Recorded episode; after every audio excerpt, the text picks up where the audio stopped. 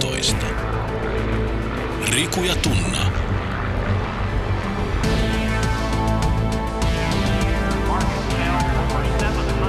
Doc Ventures.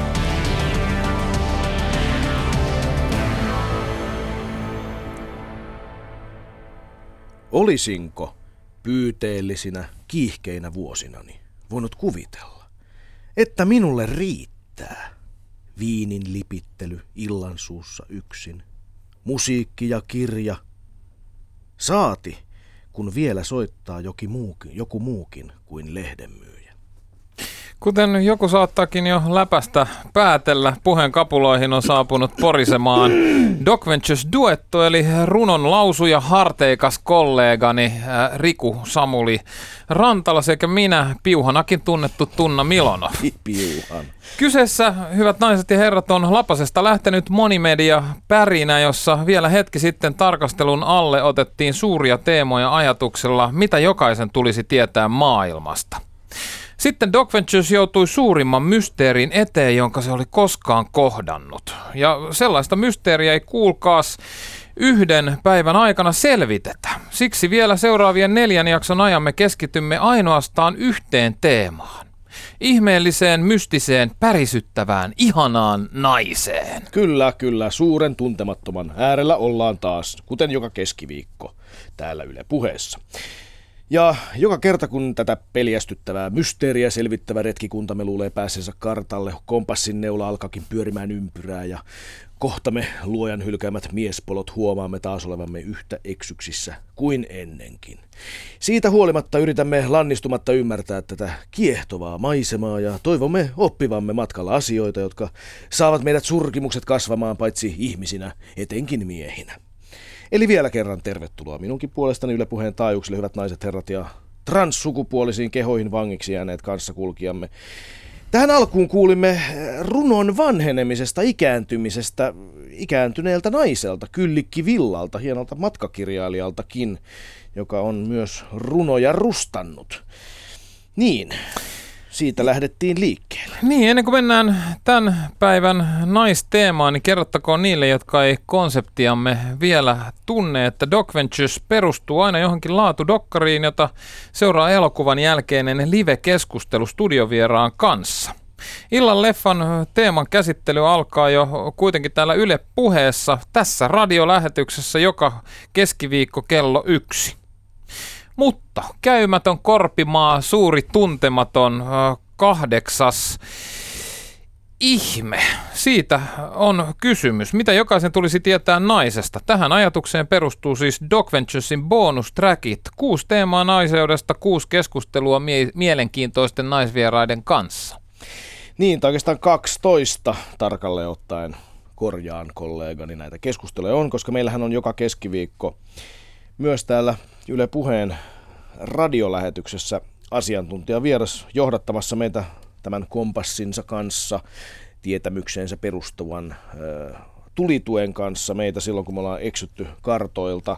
Ja tänään meillä on studiossa tulossa studioon hetken kuluttua tuiki tarpeelliseksi asiantuntijaksi Ikäinstituutin johtaja Päivi Topo. Eikä siinä kaikki immeiset. Me ollaan saatu myös vahvistusta yhteisöllisen ATK, eli sosiaalisen median joukkoihin. Nimittäin täällä studiossa Shoutboxia äh, ohjailee joka viikko joku sosialistisen tai jopa kansallissosialistisen äh, median asiantuntija, eli ATK-kielellä tunnettu bloggari. Ja tänään me ollaan saatu joystickin päähän äh, Anu Harkki, joka kirjoittaa Koto Living-nimistä suosittua blogia kotoilusta. Tervetuloa. Kiitos kovasti. Mahtavaa, että pääsit mestoille. Enhän mä voinut olla tulematta. Mm. niin, Anu, ö, olet tietenkin tänä iltana meidän ö, suorassa lähetyksessä osoitteessa yle.fi kautta Docventures johtamassa keskustelua, moderoimassa. Mitä odotat tältä, tältä keskustelulta? No itse asiassa mulla ei ole mitään sellaisia ennakko-odotuksia. Sehän voi lähteä lentämään ihan mihin suuntaan tahansa. Että en odota mitään erityistä. No minkälaista sä oot itse nimenomaan osallismedian ja sosiaalisen median asiantuntija, oot siinä vahvasti mukana. Ja sun oma blogi on siis Koto Living. Mm. Ja sen ympärillä teette perinteistäkin mediaa, teette radiota ja telkkaria, teette nettiin Joo, juttuja. ja lehteä.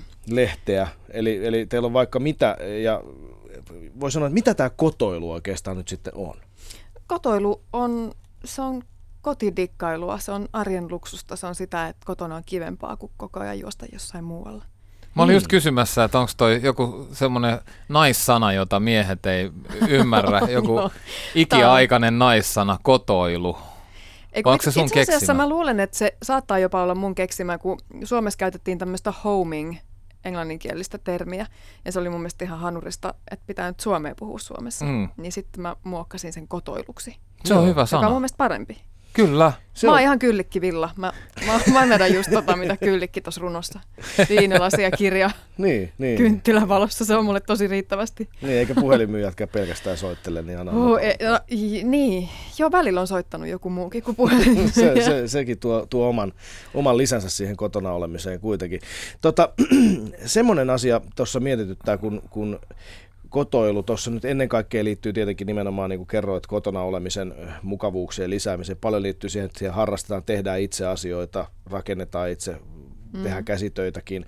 Useinhan nämä liittyy aika vahvasti mielikuvissa, ainakin stereotyyppisissä mielikuvissa, naisiin ja etenkin ikääntyviin naisiin. Onko, ö, onko, mm. onko sun seuraajat ja ne, keiden kanssa ajatuksia vaihdat näistä asioista, niin onko se nimenomaan ikääntyneitä naisia? No ei. Itse asiassa kaikki tutkimustulosten mukaan meidän pääkohderyhmä on 25-45-vuotiaat naiset. Just. Sillä, että enemmän tämmöiset niinku ruuhkavuosinaiset ja nuoretkin naiset, mutta on meillä tosi, tos, tosin sitten kyllä on ikääntyneitäkin siellä joukossa, mutta he eivät ole se niinku valtaryhmä kuitenkaan. Mutta ei miehiä hirveästi. Ei hirveästi. Kyllä niitäkin löytyy joitakin harvinaisuuksia, Joo, joo. mutta ei hirveästi. Hei, pankaa Shoutbox laulamaan tänään myös sekä naiset että möhömahaiset miehet. Me täällä studiossa ollaan äh, rintakaarella valmiita kohtamaan pelonsekaisella kunnioituksella kaikki ne hämmentävät mysteerit, joiden edessä me tunnetaan miehinä joka, joka päivä itsemme täysin, äh, painosanalla täysin vajavaisiksi. Vai mitä karvainen ja röhkivä äijänkori ja köriläs äh, Riku Rantala? Niinpä niin, feminiinisen tukan taakse piiloutuva alfauros oman herkkyytensä sinne, sinne kätkevä tai sitä jollain tavoin jopa vääristelevä tukkansa kanssa. En hyväksy pitkä tukka. Olen, no joo, niin nyt mentiin pitkälle. Tunna Milanov, kuitenkin luvassa on siis tänään hyvät kuuntelijamme. Nyt Lapasesta on lähdössä. Hyvät kuuntelijamme, luvassa tänään on eräänlainen Madventures-reissu. Se menee siis Amazonin rämeiden asemesta naisen mielen ja kehonkin maisemiin. Me nimittäin uskotaan vahvasti täällä Docventuresissa siihen, että tämmöisen feminismin ja sovinismin väsähtäneen asemasodan sijaan keskustelu naisesta voi olla tuoretta, se voi olla vähintäänkin kiinnostavaa, silmiä avaavaa myös heille, joita ei periaatteessa lähtökohtaisesti ole koskaan semmoista kiinnostunut. Myöskin teille siis karvamahaisille Janneille ja meille äijyyden taakse piiloutuville möhömahoille. Me kannustamme myös teitä, hyvät miestoverimme, lähtemään reissuun mukaan. Niin, uuden äälillä ollaan myös sikäli, että nämä kuusi bonusjaksoa näytetään vain netissä, vai mitä äijä? Kyllikki, kyllikki. Eli toista tuotantokautta venaillessa nämä Doc Venturesin bonustrakit, eli leffat ja keskustelu, ne on siirtyneet nettiin, niitä ei nähdä telkkarin puolella, vaan Yle Areenassa osoitteessa yle.fi kautta Doc Ventures. Ja uuden äärellä ollaan siinäkin, että katselukopit eivät sijaitse enää tästä lähtien meidän perinteisessä leffaklitsussa, vaan asiasta, josta ei tarvitse enempää mainita naisten vapautusarmeijan salaisessa bunkkerissa huhujen mukaan satoja metriä maan alla. Niin, disclaimeri omaisesti painotettakoon muuten vielä, että äh, jokaiselle sinne mielensä pahoittajalle, että me ei pyritä varomaan täällä sanomisiamme, vaikka olemmekin miehiä. Ollaan rehellisiä ja toivotaan, että voidaan keskustella asioista ilman minkäänlaisia painolasteja, vaikka patriarkkaa edustammekin. Niin, mutta onko se mahdollista? Voiko mies-naisasioista puhua ilman painolastia? Kuten me ollaan tässä aiemmin sanottu, me ollaan Tunnan kanssa kyllä rintakaarella ja selät kuitenkin samaan aikaan hieman kyyryssä. Valmiita kantamaan se, se vuosituhansien aikana hankittu alistajan viittaja ja, ja taakka harteillamme. Eihän me olla, vaikka me itse tietysti ei koetakaan olevamme millään tavoin mitään alistajia. Niin, asiaan. Illalla äh, Doc Venturesista nähdään klassikko-dokkari vuodelta 1975 nimeltä Grey Gardens. Äh, se on oikeastaan dokumentaarinen muotokuva kahdesta omalaatuisesta naisesta, äh, hienosta rouvasta ja tyttärestä loistonsa päivät nähneessä Grey Gardens äh, kartanossa. Mennyt maailma kummittelee edelleen kaikessa, vaikka nämä suihkuseurapiirit ja bileet on jo kauan sitten kadonnut näiden vanhenemien, vanhenevien naisten elämästä. Uh, siksi Doc Venturesin neljännen naisteemaisen jakson alaotsikkona olkoon vanheneminen. Niin, tämä aihe on meille myös hyvin, hyvin ajankohtainen, niin kuin tietysti kaikille, mutta etenkin meille, joilla, joilla muutokset ovat suuria juuri nyt. Hiusraja pakenee jatkuvalla syötöllä ja ryppyjä alkanut ilmestymään, polvet pettää välillä alta ja kusikaan ei enää suihkua samalla tavalla kuin joskus silloin ennen. Niin, Rikullakin on roisia, mutta totta skegessä ei ole harmaita karvoja. Syksyn lehdet tippuu, ollaan ehtoon puolella kuomaseni. niin, niin, niin, niin, mekään ei olla enää mitään parikypäisiä travellerirenttuja, vaikka mä ehkä luullaankin olevamme vaan niin kuin ihan just ja just nelikypäisiä tämmöisiä nahkatakkia. Pikkuhiljaa. Mä muistan, mä muistan hyvin aikanaan kelas, että nelikypäiset oli niin kuin todellakin vahvasti enemmän vanhuuden kuin nuoruuden puolella ja niin se taitaa sitten ollakin. Niin, meitä edeltänyt sukupolvi oli kyllä tässä iässä vähintäänkin jo keski, keski-iässä. Nykyään 40 voi käydä kenenkään ihmettelemättä skeittaamassa tai maalaamassa äh, graffiteja. Tämmöinen aikuisuuden ja nuoruuden rajat, ne on hälvennyt. Ja nuoruutta jatketaan kolmekäysäiseksi saakka ja, ja joitain nuorisokulttuuriin aiemmin liitettyjä asioita kannetaan mukana hautaan saakka. Onko näin, että nelikypäisyys on uusi kolmi, ei kun entinen, mitä se meni? Kolmikypäisyys, ei kun nelikypäisyys on uusi kolmikypäisyys. niin, niin voi. Mutta silti on varmaan jokaiselle hämmentävää huomata näitä omia vanhenemisen merkkejä. Toi sunkin hiusraja alkaa olla oikeasti jo sen verran, sen verran, niin kuin, sen verran pitkä, pitkälle lähtenyt, että, että tota toi sun nuorekas tyyli se ei enää hämää ketään. Kyllä, se, sä olet erittäin oikeassa siinä. Pitää harkita letin leikkuutta. Äsken vessassa mietin, että pitäisikö käydä urologilla, kun suihku ei enää lennä samalla forsella kuin ennen, mutta meidän vanhemminen on pientä siitä, siihen verrattuna, mitä naiset joutuu kokemaan, ihan lähtien vaikka ulkonäköpaineesta, puhumattakaan vaihdevuosista ja kaikesta hormonitoiminnan aiheuttamista muutoksista. Esimerkiksi estrogeenin ja DH, DHEAn laskiessa testosteroinin suhteellinen määrä kyseisiin hormoneihin nähden kohoa ja naisille saattaa tulla miehisiä piirteitä, siis viiksiä ja äänen madaltumista muun muassa. Ei ole varmasti helppoa, Anu Harkki, onko? Kauhean vaikealta tuntuu kyllä. Anu kokeilee Mä just kokeilen, ei, mulla ei ole viiksiä, eikä mun äänikään ole kauhean matala. Mutta mähän on vasta siis, mähän on sama ikäinen kuin sinä, Niin. Tunna, 40 kohta. Oot sä 40? No en ole vielä, oon Hei, vasta todella. ensi heinäkuussa. Oho, mä olisin No niin. sanonut oikeasti niin kuin ehkä vähän yli 30. Me olemme samanikäiset, mutta niinhän se on todellakin. Niinhän se Hyvät on, ihmiset tiedätte, että, että vuodet kohtelevat teillä- meitä, meitä hyvin eri tavoin, että kyllä meit, meitsihän on luultu, siis mun ennätys on, me ollaan oltu 25 oikeasti, 25, tämä tapahtunut vuonna 1999, niin tota, silloin Tunna heilasteli, hän oli kyllä myönnettäkö hieman nuori tämä nainen, mutta tota, olimme kuitenkin erässä klubissa, oli hieman pimeää, mä olin siinä taustalla, niin se kysyi se tyttö, johon Tunna oli vasta vähän aikaa aikaisemmin tutustunut, että onko toi sun faija? en esittänyt Pekka Milonov, vaan, tota, vaan, vaan lähdin baariin sinne miettimään, että mitä olen tehnyt väärin Joo, kaksi, osaa. kaksivitosena. Mutta näin, näin se menee, mutta ulkonäköpaineet, sä oot itse tehnyt paljon duunia ulkonäkö, mm. ulkonäkökin hyödyntävissä hommissa. Oot, Joo. ollut, oot ollut mallina, oot ollut niin, ja telkkarissa. telkkari on, on sellainen, että kyllä siinä ihmistä tuijotetaan, Joo. niin kuin tiedätte. Kyllä. Ehkä miehiä vähemmän kuin naisia. Naiset kokee enemmän ulkonäköpaineita. Aivan varmasti kokee. Miehillähän sallitaan paljon enemmän mm. vaihtelua. En varmaan itsekään televisiossa olisi, jos ei, jos ei sallittaisi, mutta tota noin, niin vaihtelua tämmöisestä niin sanotusta normaalista. Mutta tämä ikä on, niinku, se on vähän sellainen vitsikäs juttu, että mä jotenkin koen olevani paljon enemmän kotonani itsessäni nyt kuin vaikka kaksivitosena. Niin, tässä on myös mielenkiintoinen pointti. Mm. Miten, miten, miten itse, ihmiset itse kokevat näitä asioita. Tästä asiasta muuten varmaan saadaan kohta puoleen lisää tietoa, kun meille saapuu tänne studioon ikäinstituutin johtaja Päivi, Päivi Topo, joka on tutkinut paljon näitäkin asioita ja perehtynyt, perehtynyt hyvin erilaisten elämänvaiheiden muutoksiin, sosiologisiin vaikutuksiin ja niin edelleen.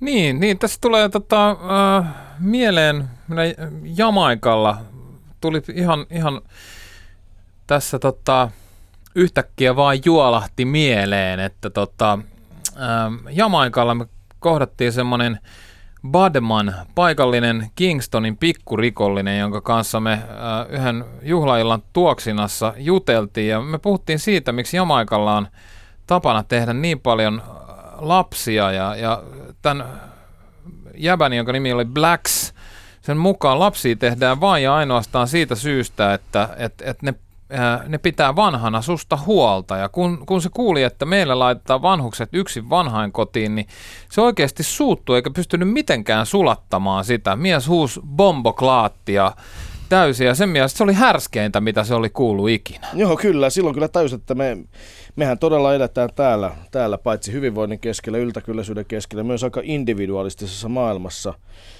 ei siitä kuitenkaan Suomessakaan ole kovin pitkä aika, kun kolme sukupolvea asuu vielä samassa taloudessa. Mielenkiintoista on myös se, miten, miten paljon siitä kaikkialla näytetään halu, haluttavan pyrkiä pois, kun sitä omaisuutta ja hyvinvointia tulee lisää tilaa ja mahdollisuuksia. Niin niin. Kaikkialla kehitys on vähän samantyyppistä. Kyllä, itselläkin on kyllä syyllinen olo siitä, kuinka vähän käy tapaamassa omia isovanhempia, vaikka ne asuu ihan lähellä. Voi sanoa, että hävettää kyllä todella, todella paljon, mutta elämä on muuttunut jotenkin sairaan kiireiseksi, liian kiireiseksi. Sekään ei tietenkään ole mikään, mikään syy. Illalla nähtävässä Grey Gardensissa tytär on luopunut omasta elämästään pitääkseen huolta äidistään. Näin on maailma muuttunut siitäkin vuodesta 1975. Niin ja hienoa on se, että tämä todellakin tämä Doc Ventures naisteeman elokuva Grey Gardens, sen, sen naiset tuntuu olevan melkein vankeina omassa kodissaan silti niiden vanheneminen tuntuu jollain tavalla arvokkaalta. Mutta millaista on vanheta 2000-luvun Suomessa? Siitä meille tulee aivan hetken, hetken kuluttua keskustelemaan ikäisesti johtaja Päivi Topo, jolta saamme asiaan siis tarvittavaa tuiki tarpeellista tulitukea. Yle puheessa. Riku ja Tunna. Doc Ventures. Doc Ventures siis todellakin äh, täällä Yle puheen taajuuksilla kello 14 saakka. Keskiviikkoisin studiossa vanheneva, ikääntyvä hippi Tunna Milonov sekä pikkuhiljaa erittäin eksessiivistä elintapojensa vuoksi myöskin kuolemanrajaa lähestyvä ylipainoinen Riku Rantala, toimittaja sekä vieraamme ovat hienoja naisia. Ikäinstituutin johtaja Päivi Topo juuri saapunut studioon, tervetuloa. Kiitos, oli tosi mukava tulla. Ja sitten meillä on täällä jo alusta asti ollut mukana meidän sosiaalista mediaa tänään päälliköivä ja, ja siihen erikoistunut sen joystickeja handuissaan pitelevä Koto Livinginkin bloggarin tunttu Anu Harkki. Kiitos. Tervehdys, näin. No niin, nyt sitten lähdetään. Päivi Topo, oot päässyt kuuntelemaan tätä alkupuolen lähetystä. Jo, tuleeko, tuleeko vain mieleen, että taas siellä äijät viljelee stereotypioita naisten vanhenemisesta ja muista vai, vai jäikö joku mieleen?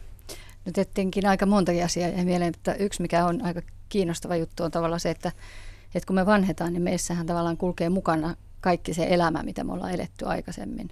Ja siitä ehkä johtuu sitten se, että tavallaan mitä vanhemmaksi ihminen elää, niin sen enemmän hänelle tulee niin kuin liikkumavaraa, koska hän voi koko ajan liikkua mielessään, muistoissaan niin kuin aika pitkiäkin kaaria. Että et jotenkin se oli ehkä semmoinen päällimmäinen juttu. Ja sitten sit ehkä sekin, että kun ihmiset kysytään, että minkä ikäiseksi koet itsesi, siis että minkä näköisenä niin kuin itse itsessäsi koet, että olet, niin se on varmaan meille kaikille tuttu ilmiö, että kun aamulla katsoo peiliin, niin hämmästyy, mitä vanhemmaksi tulee, että kuka ihme tuolla on.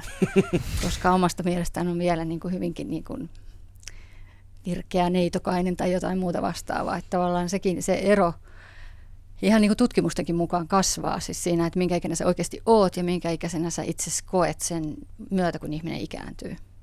Erittäin Joo. mielenkiintoista. Miten, minkä no, ikäiseksi Tunna Milanov koet itsesi? Mä, mä oon joskus katsonut it, itseäni peilistä ja, ja ajatellut, että tota, ehkä mä luulen itseäni vähän liian nuoreksi. en mä tiedä, sit monethan puhuu tästä, vaan klisee, että ikä on vaan numeroita, mutta tota, onko nyt kuitenkin niin, että kun ennen meitä, ainakin minua jo pienestä pojasta saakka opetettiin sellainen peruskohteliaisuus, että naisilta ei kysellä ikää, niin onko tässä tapahtunut muutosta? Mitä sanot Päivi Topo? Onko naisen ö, ikä nyt, en- onko se vähentynyt vai onko se edelleen semmoinen vähän niin kuin tabu? Siis mä kyllä he- heittäisin, että kaikkien ikä on kyllä niin kuin vähentynyt. Että se, että nyt täyttää 50, niin oli ihan eri asia vaikka 30 mm-hmm. vuotta sitten, kun täytti 50. Että tavallaan niin kuin, tämä meidän hyvinvointi vaan näkyy siinä, että me ikään kuin pysytään tavallaan niin kuin nuorempina, vaikka me niin kuin oikeasti ollaan samanikäisiä kuin silloin, että, että se on ehkä niin kuin muuttunut ja, ja sen takia ehkä sitten Mä en oikein usko, että se ikääntyminen nyt itsessään on, voi olla nyt kauhean traumaattista, koska ihmistähän juhlii. Mitäs muuta juhlitaan mm. niin Mm. paljon kuin sitä, että no nyt on viisikymppiset ja nyt on kuusikymppiset ja, ja näin. Että kyllähän sitä niin jotenkin ainakin, ainakin toivoista ihmiset pitää myös jonkinnäköisenä saavutuksena, että hei täällä vielä ollaan. Niin, niin että se on positiivinen asia, mutta tästä mun täytyy kommentoida eilen, nimittäin oli Rovaniemellä käymässä ja luin aamulla Lapin kansaa, kun tapana, niin on aina kaikissa paikoissa, johon matkusta luen paikallista lehteä ja sitten ilahduin suunnattomasti, kun siellä oli jopa oma osastonsa siellä ilmoituspuolella, oma osastonsa, jonka nimi oli Ei juhlia. Ja sitten siinä oli ne hal- ihmiset, jotka ilmoittelivat siinä sitten, että en juhli merkkipäivää, niin mun mielestä jotenkin hauska muistutus siitä, että ai niin, olen Suomessa. Et haluan oikein ilmoittaa, että en aio jo- juhlia. Ristiriitaisesti ilmoitan, että ei sitten mitään juhlia minulle, perkele. Et mikä siinä sitten onkaan, mutta tämä on mielenkiintoinen pointti, että pitäisikö kuitenkin ihan oikeasti sitä, sitä juhlistaa, että täältä on selvinnyt. Mites Anu, ö, ikävä numeroita samaan aikaan meillä on koko ajan lisää ja lisää tulee kaikenlaisia tuotteita ja palveluita ja muita, jotka, jotka niin kuin, nimenomaan tähtää siihen, että me voitaisiin jollain tavalla häivyttää se ikä meistä. Oletko tässä kotoilussa törmännyt sellaiseen toimintaan, vai onko kotoilu No siis vapaa? meillä kotoilugenressähän sit keitellään ihan itse kotona keittiössä ne kauranaamiot, joita naamaan, että Niin, et, et oon käytä ja mä mitään itse- kosmetiikkaa. Ö, No kä- käytän itse asiassa, mutta vain luomukosmetiikkaa. Mm. Että, mutta että mä oon, just se, mä oon just se nainen, joka unohtaa levitellä sen silmän ympärysvoiteen ja kaulavoiteen. Että mulle tulee varmaan ihan herva. Onks mulla nyt jo? Voiko sä katsoa vähän? Onko tosi pahat nämä? Eikä Sulla on pahemmat kuin ei, mulla. mulla on varmasti mm. Rikulla pahemmat. kunnon kassit. Niin, Joo, mä, joo, mä oon just se tyyppi, että mulla ei ole ollut ikinä rakennekynsiä ja eikä kaulavoidetta. Ja on mulla silmäympärysvoide, mutta mä en koskaan muista laittaa sitä. Sulla on sit Katsotaan, hyvät miten geenit. käy. Mulla on varmaan sit ehkä hyvät geenit. Ja toi ikäjuttu on sellainen, että niin kuin mä tuossa sanoinkin, että mä m- niin kuin miellän olevani enemmän kotonani itsessäni nyt tämän ikäisenä, kohta nelikymppisenä. Mutta kyllä mun on kauhean vaikea sanoa sitä ääneen, sit kun mä täytän sen 40 ensi kesänä, että joo, mä oon 40. Niin, niin se on Se semmoinen kriittinen ikä koska naiselle, eikö? En, mä, niin, Kyllä, et, se- et, on. Eikö, Se on eikö, sen ehkä- jälkeen, eikö, eikö, eikö sen jälkeen rupea hedelmällisyys erittäin radikaalisti laskemaan? laskemaan, joo. No mullahan on, niin mä niin kuin koen, että mun lapsiluku on kyllä täynnä, että mä en silleen, mulla ei biologinen kello sillä lailla Niin sulla on. Eikö siihen liity- enää eikö mulla siihen- on lapsia. Eikö siihen liity muita niinku, fiiliksiä Liittyy, myös liittyy. vaikka Siihen liittyy se, että rupeaa miettimään, että, että ei hitto, mä oon 40. Että mä oon tosi vanha ja mun lapsetkin on jo kohti ihan teinejä ja niillä on poikaystäviä ja enhän mä nyt enää saa mitään miestä mistään. Niin tämmöisiäkin asioita Eli kuka nyt miettimään. haluaisi jonkun sellaisen keski-ikäisen perheenäidin? Niin, mutta ei- tässä, Ihan tässä, spekulaatioita tietenkin pyörii päässä. Ky- kyllä, tulee miettineeksi. Tulee sellainen 40 kriisi, että rupeaa tarkkailemaan sitä, että joo, että kyllähän tämän ikäisenä jo huomaa sen, että valvominen näkyy. Jos, Niin. niin. jos bilettää yhden, jos edes jaksaa aamuun asti bilettää, niin se näkyy viikon Tai Ja ku- viikon- kuukauden. kuukauden. Väsyttää ihan hirveästi, ei enää selviä siitä. Jos tulee ei- vähän ylimääräisiä kiloja kerättyä, niin ne ei lähdekään kahdessa viikossa pois.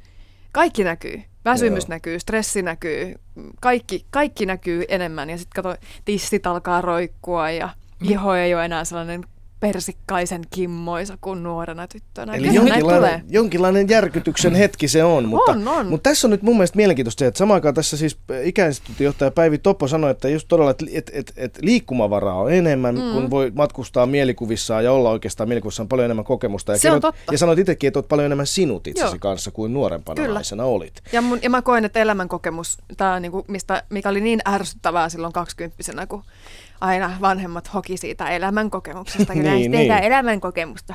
Niin se on totta siis, totta kai, mitä enemmän elämää on takana, mitä enemmän elämässä kokemuksia ja tapahtumia, niin onhan sulla paljon laajempi skaala peilata kaikkia asioita. Kyllä, mutta tuossa viittasit Anu Harkki, ö, Kotoliving bloggaaja ja tämän Doc Ventures ikääntymislähetykseen liittyvä sosiaalisen ja osallisen mediamme johtaja, niin tuota, viittasit siihen, että nyt tulee kriisiä kuitenkin, kriisiä pukkaa.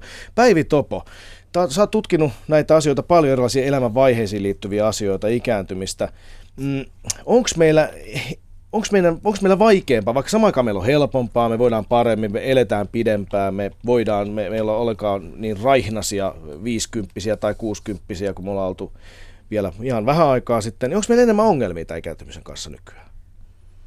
No siis ö, paljon keskustellaan siitä, että et, et syrjitäänkö ihmisiä iän perusteella. Ja sitten jos kysytään iäkkäiltä ihmisiltä, niin heillä on kokemuksia siitä, että syrjitään. Me nähdään se, että, että tota, siinä lähempänä 60 olevat työttömät työnhakijat ei saa töitä. Ja kyllähän meillä on niinku semmoisia niinku tällaisia yhteiskunnan mukanaan tuomia ylimääräisiä kuormia, jo- jotka sitten niinku kaatuu sinne meidän kaikkien niskaan, kun me ikäännytään tässä vuoron perään. Että kyllä siinä mielessä siis on, on niin kuin sitä sellaista ikääntymistä vaikeuttavaa juttua aika paljonkin, mutta kyllä mä silti jotenkin ajattelen, että, että jos nyt katsoo ihan sitä, että kuka täällä nyt näyttää pääsemään kiirettä karkuun esimerkiksi, niin eikö ne ole nuo eläkeläiset, jotka näyttää entistä nuoremman näköisinä vaan Mm. jäävän eläkkeelle ja, ja monet aika hyvissä varoissaan sitten niin kuin loikoilevat Kanarian saarten lämmössä, kun, kun lapsen lapsia viedään aamulla tarhaan ja muuta, että tavallaan kyllähän tässä niin kuin, ää, on hirveästi on muuttunut asioita. On tullut ihan uudenlaista semmoista niin kuin ikääntymistä tai eläkeläisyyttä, mitä meillä ei ollut ollenkaan aikaisemmin. Onko se sitten kaikki hyvää vai ei, niin se on sitten tietysti niin kuin ihan toinen kysymys. Mutta että tavallaan, että ky- kyllä mun käsitys on vahvasti se, että, että tota, iäkkäänä on, on niin kuin helpompi elää kuin aikaisemmin. Ja sitten tämä puhe siitä, että olisi ollut joku semmoinen onnella aika, että, että kaikki kolme sukupolvea on jotenkin enemmän tai vähemmän sopuisasti niin kuin eläneet keskenään, niin siitä täytyy kertoa semmoinen juttu, että itse asiassa ihan ensimmäisiä iäkkäisiin ihmisiin kohdistuvia lakeja, joita Suomessa on tehty, niin oli semmoinen, missä Suomessa oli tämmöinen syytinki-aika, että oli lasten velvollisuus niin kuin pitää se iäkäs vanhempi siellä kotonansa. Ja sitten piti säätää laki siitä, että, että ei saa pahoinpidellä niitä. Oho. Yksi, yksi lapsi vähän, vähän, tai oikeastaan vävypoika hutki vähän halolla Anoppia. anoppiaan, että olisi pikemmin saanut niin kuin Niin ja- vallan niin ja- määrätä talossa ihan omien, omien mieltymystensä mukaan, niin tässä, tässä kohdassa sitten säädettiin Niin, että syö- tämmöinen laki. Syö, syökö anoppi jät, nämät vai Niin. annetaanko kissalle? Että kyllähän tietysti näitä sukupolvien välisiä niin kuin skismoja on ollut aina, niin kuin niitä on varmaan edelleenkin. Niin, tämä ensimmäinen mielikuva, kun itse rupesi tätä aihetta ajattelemaan, oli todella se, että oikeastaan tämä vei mut sinne Jamaikalle ja näihin tämän Blacksin sanomisiin ja, ja suuttumisiin siitä, että täällä laitetaan vanhukset laitoksiin ja, ja, ja tota, sitten, sitten ne kuolee siellä yksinäisinä. Ja, ja monella muullakin tässä Doc Venturesin ryhmän ympärillä oli jo- jotenkin tämmöinen ajatus, että että tämä on todella törkeää, että millä tavalla vanhukset tä, täällä, tällä hetkellä niin kuin elää viimeiset, viimeiset vuotensa yksinäisinä. Näkyykö se? Onko tämä totta vai onko tämä pelkästään mielikuvaa? Niin se on usein, usein se kommentti, mikä tulee. Että et mäkin muistan, että mä kuuntelin yhtä kenialaista, joka just kommentoi sitä, että okei, teillä on täällä niinku parempi elintaso, mutta miksi ihmeessä te jätätte nämä teidän iäkkäät ihmiset yksin näihin laitoksiin? Et tota, se on totta ja sitten se ei ole totta. Että siinä on niinku kaksi, kaksi puolta. Et meillä on semmoinen, se, semmoisia tämmöisiä ympärivuorokautisen hoidon hyvinkin hienoja paikkoja elää ja asua, vaikka sulla olisi pitkäleiden muistisairaus, jossa tehdään niin kuin sitä arkea eletään niin kuin sillä lailla, että siellä on niin kuin hyvä olla. Ja sitten meillä on semmoisia toisenlaisia hoitosysteemejä, jotka sitten jättää ihmiset ää, liian vähälle hoidolle tai, tai niin kuin semmoiseen tilanteeseen, että he esimerkiksi pääse ulos. Ja näitä voi olla tietysti kotona tai sitten niitä voi olla ympärivuorokautisessa hoidossa. Että tavallaan ihmistähän voi aina kohdella hyvin tai sitä voi aina kohdella huonosti. Että se ei ole niin kuin ikään kuin systeemi niinkään, joka kohtelee vaan ihminen ihmistä. Niin, ikäinstituutin johtaja Päivi Topo on todellakin tutkinut, tutkinut ja osallistunut tähän suomalaisen ikääntymisen sosiologian ja monenlaisten, monenlaistenkin eettistenkin kysymysten perehtymiseen. Mutta joo, ikäinstituuttihan siis todellakin se kouluttaa ja tutkii näitä asioita. Kouluttaa terveydenhuollon ammattilaisia, eikö niin, ja tutkii, joo, tutkii joo. sitten monia, monia erilaisia erilaisissa hankkeissa. Mikä on sun mielestä isoin ongelma meidän tämänhetkisessä, niin kuin vaikka ikääntymisessä tai, tai oikeastaan vanhusten olosuhteissa. Nyt puhutaan nimenomaan vaikka naisista, kun meidän naiset teema nyt tässä on, että et, et, et mulle tulee mieleen itselle se, että ikääntyvät naiset on yksin. Puolisot kuolee nuorempina, keskimäärin ainakin. Aika monta vuotta saatetaan olla, olla itsekseen, tai sitten puolisot on huonossa kondiksessa, niin kuin miehet monesti on vähän huonompi kuntoisia ehkä ikääntyneinä. Mulle tulee tämmöisiä ongelmia mieleen, mutta onko se ongelma lainkaan, tai mikä on isoin ongelma?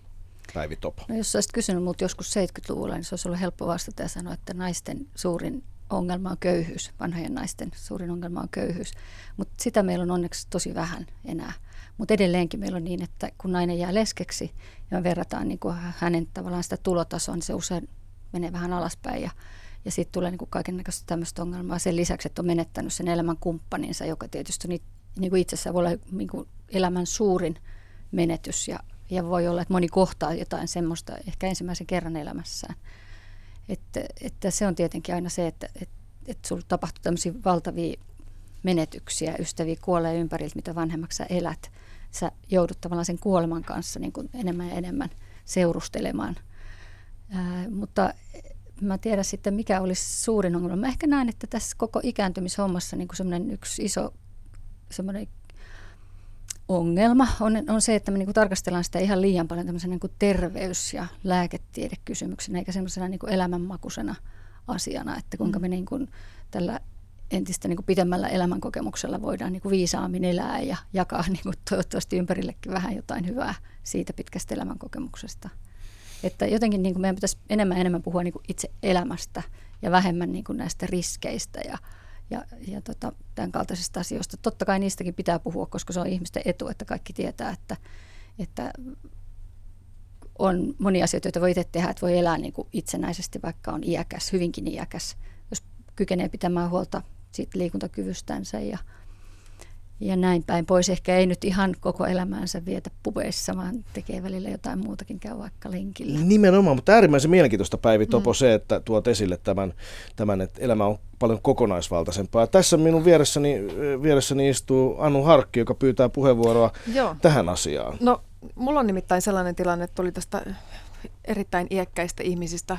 Mun isovanhemmat asuu kahdestaan. Mun isoäiti on 92-vuotias ja mun isoisä on 88 ja isoisä on isoäidin omaishoitaja. Mun Siinä on käynyt niin päin Joo. Sitten, joo. Ja kumpikaan ei ole enää ihan parhaasta terästä, mutta pää on täysin skarppi molemmilla. Ja he asuu kerrostalossa omassa asunnossa, pystyy hoitamaan sen päivittäisen elämän vielä. Ja mun on hyvin vaikea kuvitella, mitä sitten tapahtuu, jos jompikumpi heistä, tai kun jompikumpi heistä lopulta ensimmäisenä täältä poistuu. Me, mulla on myös saman tilanne. Mun isovanhemmat asuu, uh, onko se nyt hetkinen, 92, 93 vai 92 ja asuu myös uh, omassa asunnossa. Ja musta jotenkin tuntuu, että se pitää ne skarppina, että ne ei ole lähtenyt mihinkään palvelutaloon sieltä ja erittäin skarppeja myös niin mä luulen, että, ja... että, että onko se sitten niin, että siinä vaiheessa, jos tulee eteen se tilanne, että joku että on joku paha muistisairaus, että on pakko mennä johonkin laitokseen tai että ei pärjää enää kotona, että täytyy mennä johonkin palvelutaloon tai laitokseen, niin tapahtuuko siinä sitten sit joku sellainen niin kuin alamäki, että kokee, että menettää sen otteen siihen omaan elämäänsä? Niin, voisiko tässä olla tiedä, sitten mutta... kysymys juuri siitä, että se tavallaan se elämän kokonaisvaltainen kokeminen – jollain tavalla hidastuu ja se siirtyy enemmän sellaiset, että otan vastaan palveluita. Ja jos se on etenkin jonkinlainen, missä hoidetaan huonossa kunnossa olevia ihmisiä, niin sitten siirryn potilaan rooliin. Niin, että me otta, päästäänkö irti siitä omasta elämänhallinnastaan, mutta sitten ajatelkaa, miten mielenkiintoinen pointti on sekin, että minkälaisia vanhuksia me tullaan olemaan sitten aikanaan. Ai ai, varmaan. Miten, mikä on tämän sukupolven niin. Niin kuin uhriutumisen määrä siinä vaiheessa, kun ollaan vanhuksia? En tiedä. Se onkin... pulla, pulla myös se vanhussukupolvi. Niin, ja, ja tulee, tuleeko olemaan se vanhuusaika, onko se niin kuin aina, että onko ne vanhukset aina vanhempia ja vanhempia kuin ihmisen niin kuin keskimääräinen elinikä nousee koko ajan. Et jos me ollaan Niin. nyt nelikymppisenä eletään sitä, että se on se uusi kolmekymppinen, niin onko kasikymppiset on sitten sellaisia niin kuin vireitä, Vireitä seitsemänkymppisiä, että ollaanko me vasta naisten tansseissa hyppäävää, hyppäävää Niin. missä ne, onko reivejä, onko 80 reivaamassa, nähdäänkö Tunna Milanov. Kyllä. Goatransen Go- pauloissa 80-vuotiaana? Kyllä, näin, näin mä ajattelin, kun mä näin Mä Goalla, Goalla semmoinen, semmoisen tota, äh, lähes 80 äijän tanssimassa rannalla yksin. Sillä oli korvalaput korvissa ja aamu kello yhdeksältä tanssi sieltä ranse korvissa, niin mä ajattelin, että tossa on mun tulevaisuus. Mä aion tehdä just noin. Näkisitkö itsesi siinä tilanteessa, jos ympärillä se olikin, olisikin 40 muuta 80, eikä yhtään nuorempaa ihmistä puuhaamassa samaa hommaa? siistiä. Niin. Mutta hei, me, mehän puhutaan täällä naisen, ei, me, me ei puhuta meidän vanhenemisesta, ei, ei, vaan ei. naisen vanhenemisesta. Ja kun mä rupesin tätä aihetta vähän tutkimaan, mä ajattelin, että, että, että nyt, nyt on another day at the office. Niin kuin, että mä, mä, menen, mä menen siis todella hetken kuluttua puhumaan tuonne naisen vanhenemisesta, että tota, ei ole ihan se ensimmäinen aihe, joka tulisi niin kuin itselleen mieleen, että, että mistä sitä nyt rupeaisi tota, Puimaan. puhumaan ja puimaan, mutta tota, mulle tuli heti mieleen tietenkin uh, the most obvious, eli vaihdevuodet. Ja, ja tota, joku se, se on tietenkin semmoinen asia, jo, jo, jo- joka on miehelle täysin mystinen, kuten kaikki nämä Mun täytyy sanoa, että hor- Tunna Milanov, hormonaaliset asiat. Tunna Milanov on meidän toimistolla koko viikon siis niin kuin vaahdonnut siitä, että, että niin kuin, äh, miten, miten, miten hankala hänen on, tulee olemaan keskustella niin Ai kuin jostain vaihdevuosista. limakalvojen kuivumisista tai jostain, niin kuin, jostain kuumista aalloista. Se on sitä päivitellyt. Ei vaikea, vaan va, va, ei, tässä on hienosti lähtenyt keskustelu liikkeelle, mutta tota, mennä, mennä, mennään vaihdevuosiin, koska tota, nyt me ollaan oltu tosi pitkällä äh, vanhuudessa, niin, niin, joo, kyllä, niin kyllä. itse asiassa käytiin tässä Anun kanssa ne, nelikybäsyys rupeaa olemaan, siinä on yksi iso, iso juttu, jolloin tapahtuu se, että nainen ei, ei enää olekaan yhtäkkiä hedelmällinen. Siinä tapahtuu varmaan kropassa todella paljon isoja muutoksia. Ja sitten sen jälkeen tulee paitsi, että siihen muuten liittyy sellainen juttu, että nelikypäiset naisethan on niinku kaikkein härskeimpiä ja kylmäsimpiä.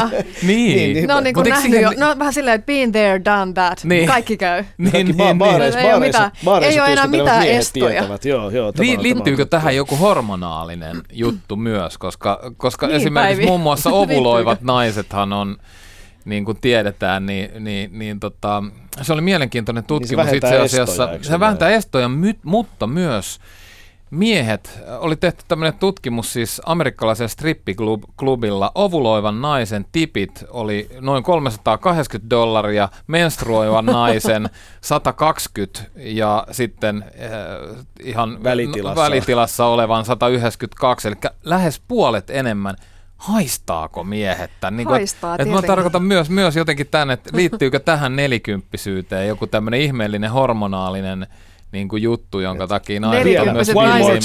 Ja, Niin, niin neljäkymppiset naiset käyttää niitä viimeisiä munasolujaan Niin, täysin. Kyllä, kyllä, kyllä. Siihen meidät on luotu, että ei siinä mitään. Mutta en mä tiedä, siis se, sehän on aika jännä, että tämän, mä luulen, että tämä koko vaihdevuosikuvio on sellainen, joka, joka enemmänkin niin kuin huolestuttaa naisia, jotka on alle, alle sen ikäisiä, kun, kun tota, varsinaisesti niitä naisia, jotka sitten Jotka on, kokee sitä. tai jotka on nyt sitten vaikka sanotaan viisivitosia. että Niin, mä se on luulen itse asiassa, että mä oon just siinä iässä, että se, se on se pelottava asia siellä jossain tulevaisuudessa. Et tästä on niinku Suomessa ja vähän muuallakin maailmassa tehty tutkimustakin. Ja, ja itse asiassa tota, ää, naiset, jotka on niinku yli tämän niin sanotun vaihdevuosiin tai siinä paikkeilla, niin sanoo, että no itse asiassa kyllähän se elämä täyttyy ihan muista asioista kuin jostain vaihdevuosista. Mm. Että ne vaan kulkee siellä mukana joillakin häiritsevämpänä ja joillakin vähemmän häiritsevinä. Että, että onhan se ikävää mennä puhumaan, jos johonkin ihmisten eteen, jos niin tulee kuuma aalto ja sitten sä oot siellä ihan hikisenä edestä, mutta,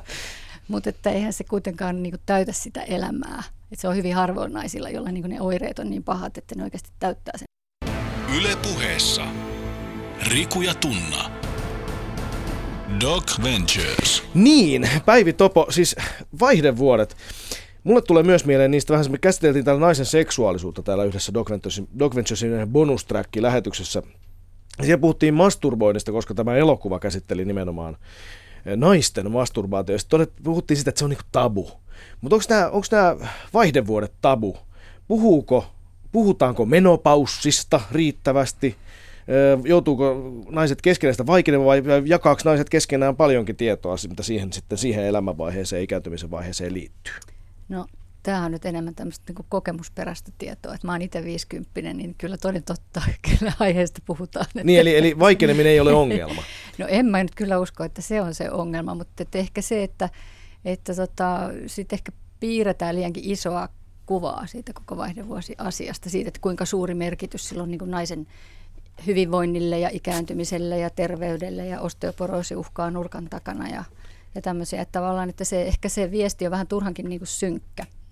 Onko tämä tota noin, niin, medikalisoitunut tämä homma liikaa? Onko tässä tullut semmoinen, niin että tässä nyt hyödynnetään kaikenlaisia, tota, kaikenlaisia lääkkeitä ja muita ihan turhaan tai jotain hormonihoitoja tai vastaavia? Mitä ajattelet niistä, mikä instituutin johtaja Päivi Top? No ehkä, ehkä niinkin voi sanoa. Ja itse asiassa meillähän on hirveän iso bisnes, joka pyörii niin kuin tämän koko ikääntymisen lääkityksen ympärillä, että nämä estrogeenit on vain yksi osa sitä, että kyllä, kyllä on muitakin niin kuin hormoneja, joita josta ajatellaan, että niillä voisi olla tämmöinen niin kuin ikääntymistä hidastava vaikutus. Ja kyllä varmaan osalla jollakin tavalla onkin, mutta että mikä on sitten se toinen puoli, että mitä, hyö, mitä muuta hyötyä tai haittaa niistä on, niin sitä sitten tietysti pitää miettiä.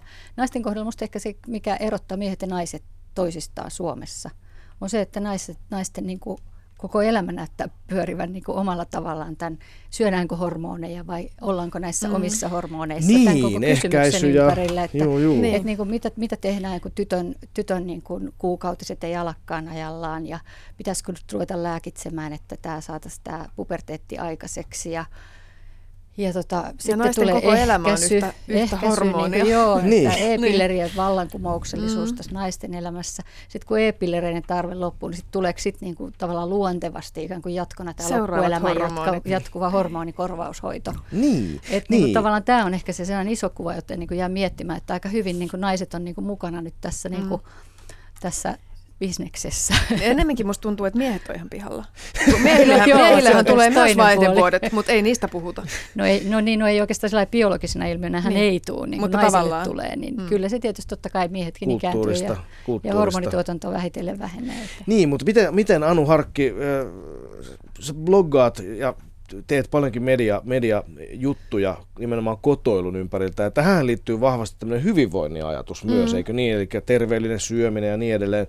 Mutta äh, onko sinun ikätovereilla tai sua nuoremmilla, mitä sä muistat itse omasta ystäväpiiristä tai viiteryhmistä, niin onko tämä semmoinen peikko, joka vaan niin tuolla, että hei nyt jossain vaiheessa tulee tämä hormonaalinen muutos, muutosvaihe kakkonen, vai puhutaanko sitten silleen, että no, minä ainakin aion tehdä näin tai noin tai...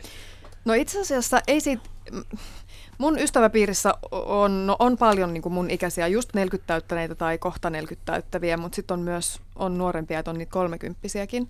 Ja mä oon kyllä sitä mieltä, että se ikä on tavallaan, se on vain numero. Että aikuisiellä, niin sitä ei aina tajua, että ai niin joo, toi on mua kymmenen vuotta nuorempi, että on niin, eri, niin, eri hommat eri vielä. Joo, Et joo. kyllä mun, ö, mun ystäväpiireissä vielä puhutaan enemmänkin kyllä ihan muista asioista. Aika paljon puhutaan seksistä sen...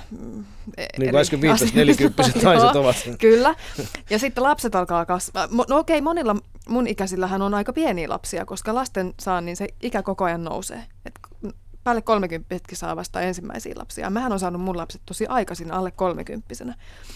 Niin ne alkaa olla jo teinejä. Et ehkä käydään, niin kuin sitä tämän ikäisenä aletaan käydä sitä, että omat lapset alkaa yhtäkkiä olla sellaisia teinejä. Ja sitten alkaa tajuta, että öö, joo, niin, eli mä en voikaan olla, olla ihan nuori äiti. enää. Niin, no suunnilleen, ei nyt ihan, niin, mutta melkein. Niin, niin, niin. Mutta jotenkin tuntuu, että se vaihdevuosi-asia on vielä jossain siellä vähän niin kuin kaukana odottamassa. Että se ei ole sellainen päivän polttava aihe, mitä mietitään. Että se on ehkä just sellainen kaukainen mörkö.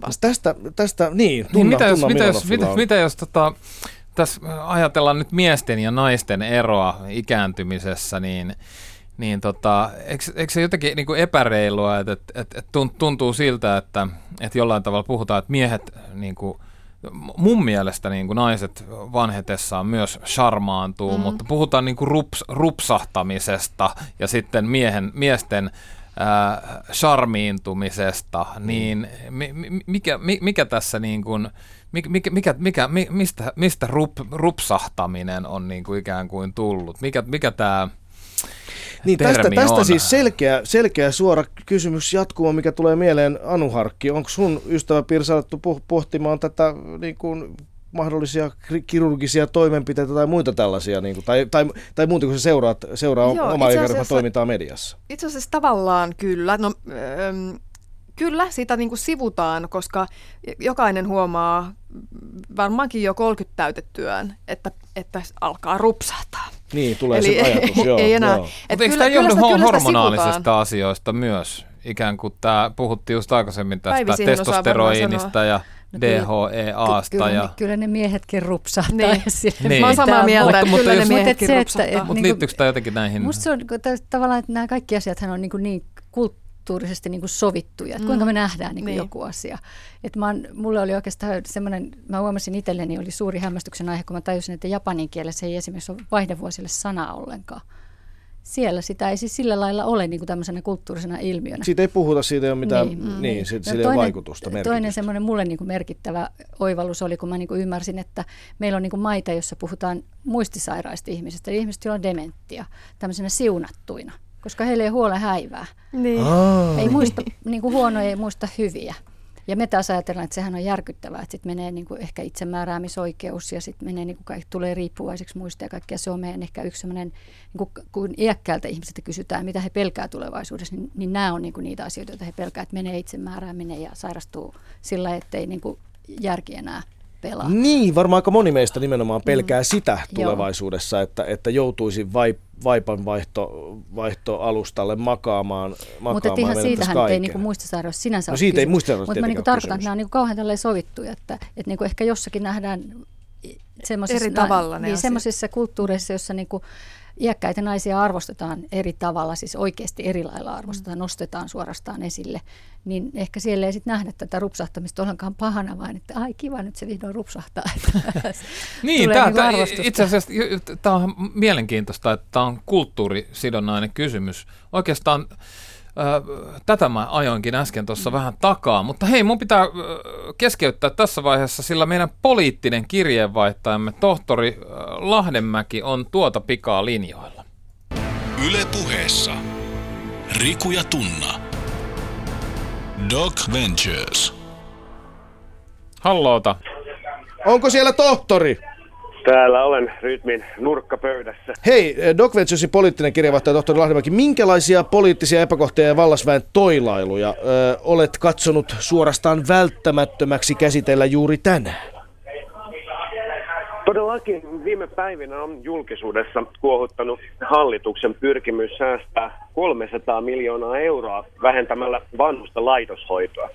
No niin, tohtori, tässä nyt herää sitten tietenkin kysymys, ö, ainakin jos hieman kriittisesti haluaa valtioneuvostomme toimintaa tarkastella, että heikennetäänkö tässä nyt taas kaikkein vähäväkisimpien asemaa?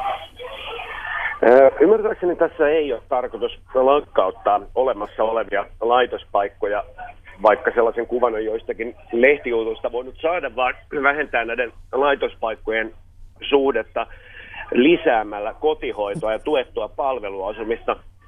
Ja sillä tavoin on ihan oikeasti saatavissa järkevällä tavalla säästöjä, mutta ei ole kauheasti nähty, että politiikassa toimittaisiin kovinkaan pitkäjänteisesti tai kauaskatseisesti.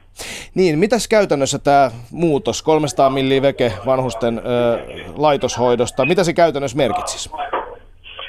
Joo, siinä on itse asiassa siinä on ajateltu tämmöistä, että, että jos tämä tarve niin kuin kasvaa ä, tiettynä aikana, niin ne kustannukset on yhdenlaiset, mutta, mutta nyt tota, tekemällä tiettyjä toimia, niin päästään 300 miljoonaa euroa vähemmillä kuluilla. Ja tota, tämä ajatus on siis se, että lisätä siis tuettua palveluasumista ja, ja sitten myös tota, kotihoitoa ja omaishoidon tukea nimenomaan. Eli, eli nythän on tällainen ristiriita, että omaishoitajat ei saa laissa heille taattuja vapaita, he nääntyy ja tarvitaankin laitoshoitoa, ja tämä on tällainen pitkäaikainen ongelma, joka itse asiassa lisää vanhustenhoidon kuluja.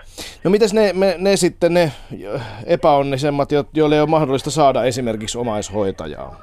No sitten on ongelmana nimenomaan tällainen palveluasumiseen liittyvä pelko, että kotona asuminen on tietysti hyvä lähtökohta, mutta jos se ei enää onnistu, niin pitäisi olla tarjolla hyviä palvelutaloja, niin itse muuten muuttaisin sellaisen tältä istumalta, jos sellainen mulle suostaa. Epä, epäilemättä tohtori Lahdenmäki. Tohtori, tohtorille to, toivomme, että saat joltain säätiöltä tämmöisen paikan. Niin. Tota, kyllä, kyllä, ja odotan myös ylimääräistä lehtimieseläkettä, mutta siis toinen vaihtoehto on tosiaan tämä kotisairaanhoito, ja ainakin Helsingissä se on tällä haavaa erittäin huonosti hoidettu, eli, eli sinne on vaikea saada henkilökuntaa, kukaan ei oikein tahdo sinne duuniin, koska se on niin, niin rankkaa ja huonosti organisoitua työtä. Ja ajatellaan vaikka tällainen tilanne, että, että tällainen kotisairaanhoitaja menee vanhuksen luokse, löytää sen lattialta, se ei tunne tätä vanhusta eikä tule välttämättä sitä enää koskaan tapaamaan, niin totta kai se hankkii paikalle ambulanssin ja tämä vanhus päätyy sitten jonnekin poliklinikalle, josta se ei välttämättä enää koskaan palaa sinne himaan, mutta jos sen sijaan olisi tällainen miellyttävä palvelutalo, niin se henkilökunta voisi nostaa tämän tuntemansa ihmisen sänkyyn ja, ja palata tarvittaessa myöhemmin asiaan.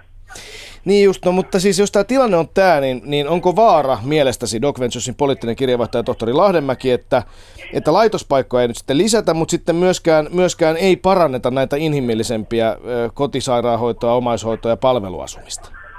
Ismalleen niin. Ja mä nyt tässä menen muuten palvelutalosta meillä asukkaille koituviin kustannuksiin aiheuttaa nyt välillä ongelmia, mutta vaara on siis se, että näitä palveluasumisen kotisairaanhoidon ongelmia ei ratkaista, mutta sitten jos näitä laitospaikkojakaan ei ole, niin vanhukset tulee asumaan eri poliklinikoilla ja ambulansseissa matkalla sairaalasta toiseen. Niin, merkittäviä haasteita odotettavissa paitsi hallitukselta myös kuntapäättäjiltä.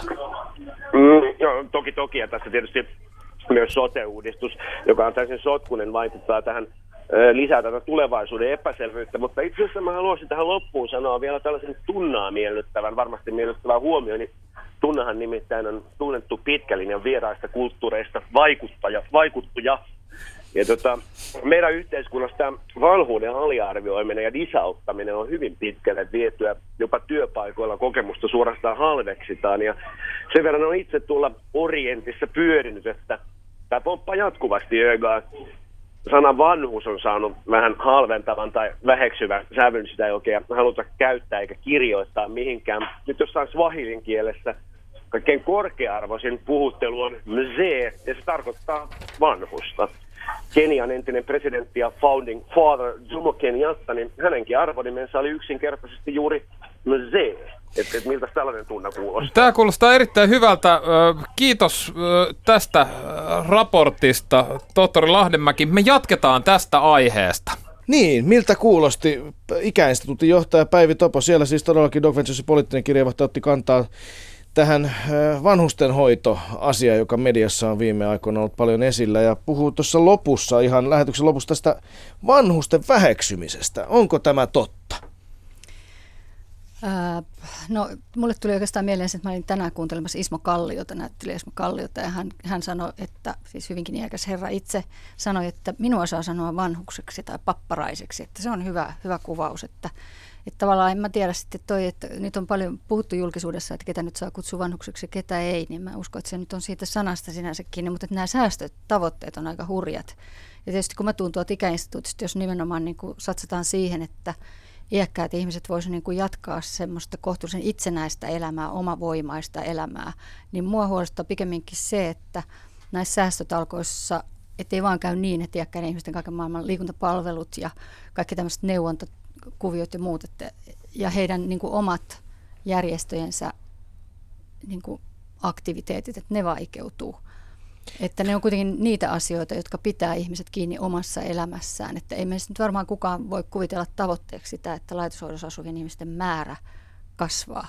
Mutta näyttäähän se siltä, että koska tämä väki vanhenee, niin rivakkaa tahtia ja meillä ei ole niin muistisairauksia mitään sellaista poppakonstia, niin kyllä laitosympäristössä olevien ihmisten määrä valitettavasti saattaa hyvinkin kasvaa. Et se on aikamoiset talkoot sit siinä, että me saadaan niin kaikki muu toimimaan niin hyvin, että esimerkiksi yksin asuvat muistisairaat ihmiset voisivat jatkaa siellä asumista. Niin, tuossa tohtori toi esille ongelmia kotisairaanhoidoissa, ongelmia siinä, että omaishoitoon ei ole tukea tarpeeksi, omaishoitajat väsyy, heille ei ole lomia. Joo Tiedän itsekin oma isoiseni 102-vuotias elää kotona hienosti, koska Enoni tekee tätä erittäin arvokasta ja raskasta omaishoitajan duunia, mutta, mutta isoisäkin on kohtuullisen hyvässä kondiksessa, enkä usko, että olisi muuten yhtä hyvässä kondiksessa mm. jossain toisen tyyppisessä niin, Siinä on ehkä toinenkin puoli, että meidän pitäisi myös kysyä niitä omaishoitajia, että miksi te teette sitä, siis että mitä te saatte itse siitä ja sen varaa myös niin kuin rakentaa näitä palveluita. Että niin kuin tavallaan arvostaa sitä oikeasti, sitä, ei vain sitä väsymystä, vaan myös sitä, että mitä nämä kaksi ihmistä niin kuin keskenään saa toinen toisiltansa.